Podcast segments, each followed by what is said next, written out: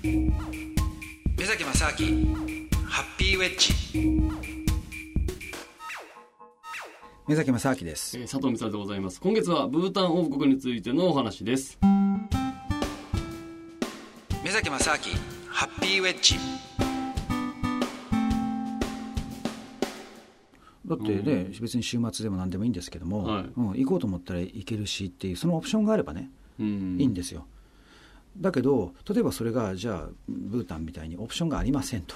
ブータンは、もうその、全部がその、ブータンの中でも発展してるところがあるとかでもないんですもんね。基本。まあ、でそれはその中に見たら、もうええ。本当に山奥の、ね、何もないところもありますけど、はい。一応都会、都会って言っても、まあね、あの本当にどっかの田舎の村ってはいうに近いですよね。あだからそういうのがね、あるし、あとね、もう一つブータンで面白いのは、はいあのあそこ、タフ多彩性なんですよ。タフ多彩性ということは、はいえっと、旦那さんも奥さんもいっぱいいでいいという。そうですね、もうそういうことなんですよね。へえ。で面白いのが今の国王っていうのは、まあ、今の奥さんと一夫一妻制なんですけどもその前の国王っていうのは奥さんがね4人いたんですよその幸幸福を提唱した国王が。それどうなんでしょうね。説得力的になんか、えー、そんな人の話、まあ、まあいやそれででさらにもっとすごい話がですよ、はい。その4人奥さんいたんですけども、はい。これ4人っていうのが4人姉妹ですよ。ええ そこは血つながってんすか？そうですよすごい何それ。気持ち悪くないですか？なんかそれ。すごいですよ。でそこの4人どういう感情4人姉妹っていうのは本当は6人姉妹だったんですよ。でそれの次女から次女から五女までを、まあ、総取りしちゃったとはあ、逆にあと二人なんで行かなかったんだっていう感じもしますけどね。多分まあ4人で打ち止めになったのかちょっと分かんないですけども いや、でも、よっぽど、でも、そう考えると、よっぽどその血筋の顔がタイプだったとかなんですかね。あのね、んいやあのまあ一つはあのブータンで一番、えー金持ちの、えー家の娘たちだ。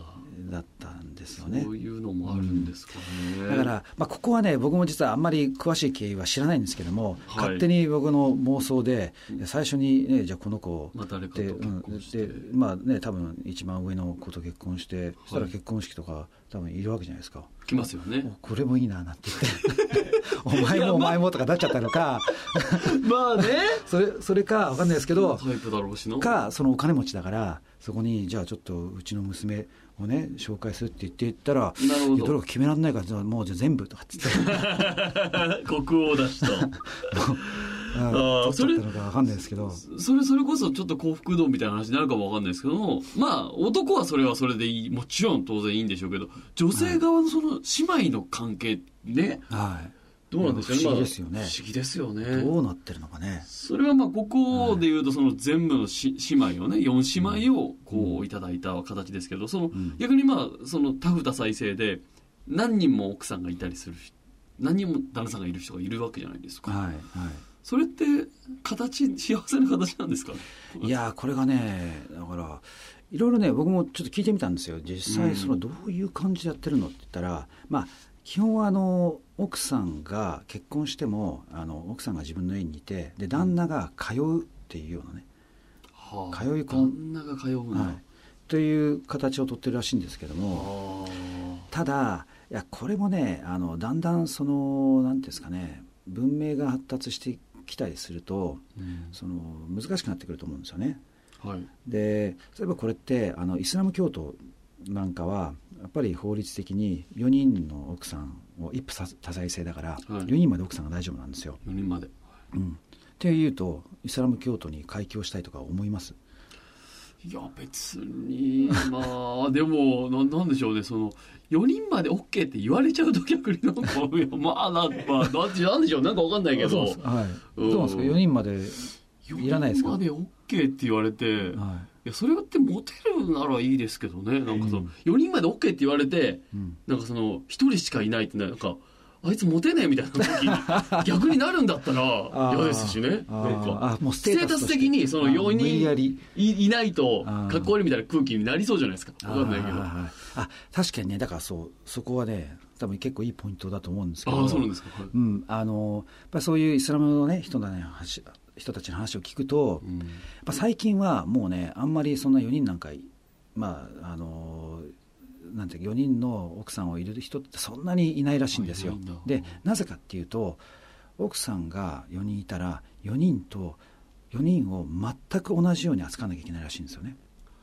ああそうなんだ。そのはいこっちばっかりっていうのやっちゃダメなんだ。そうなんです。例えば1週間のうちに例えばねこのこのこの人このこの奥さんとあ今夜はこの奥さんだったらじゃあ明日はこれとかって言ってローテーションで 全部回んなきゃいけないとかね。そのいいる時間だけじゃなくて例えばじゃあある奥さんにねなんないですけど車を買ってやったって言ったら同じ車をみんなで買わなきゃいけないとかね。ええもうそれは大変ですね。でそうなんですよ。だからプレゼント1個あげたら全員と同じってやんなきゃいけないから結局そのある程度のお金がないと絶対無理なんですよ。無理だ時間もそうだし、心にも余裕がないと無理だ、うん、そうですね。だそういうことであんまり、まあ、あの今はねそれを好む人ってのはいなくなってるらしいですよね。はだからおそらくブータンもなんか似たようなことが起こってるんじゃないかなと思うんですけどね。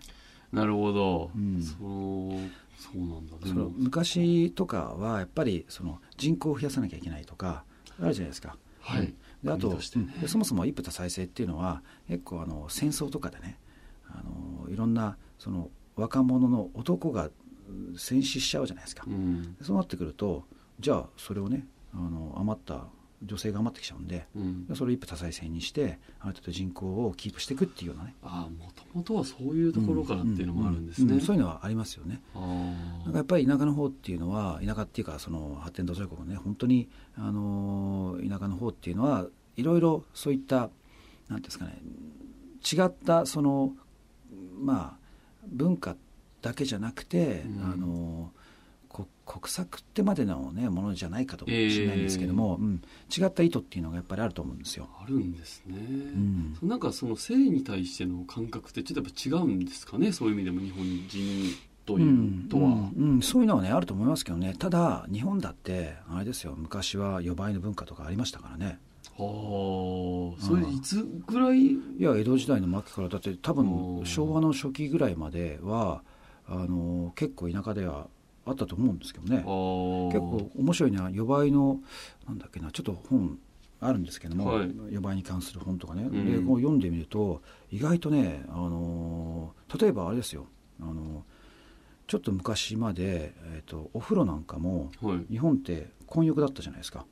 ああそうかそうですね、で今なくなってますけど、うん。でもともと江戸時代までずっと混浴だったものが明治維新になって、うん。でいろんなその海外からあの人があのイギリス人とかはい。アメリカ人とか来たわけじゃないですか、うん。で当時のイギリス人とかアメリカ人とかっていうのはあのピューリタンって言われてるね、うん。あのキリスト教の結構そのあの厳しいはい、人たちが来たわけですよ、うん。でそうすると彼らとしてもやっぱりでもお風呂に入りたいから、うん。まあ、現地でお風呂入ろうと思ってお風呂行くわけですよ、うん。で行ったらなんか男と女で同じとこ入ってる。なんだこれと勘弁してくださいと。言って日本政府に言って、うん。で分かりましたと。ででついたてを作ったわけですよ。お風呂の中でね、うんあお風呂の中っていうかそのこの脱衣所をついたてで作ったんですよ、はいはいはい。でも中入ったら一緒です。それは違うでしょ。それはダメですとじゃあじゃあじゃあ中も作りますってやってだから今のお風呂の銭湯ってそのついたてがあるだけで基本的に繋がってるじゃないですか屋根がそう上はそうですね一緒ですよね、空間だからそれとしてはがその当時の名残ですよねああなるほどねえーブータンからさらなる広がりを見せるこのお話ですがこの続きまた来週です Música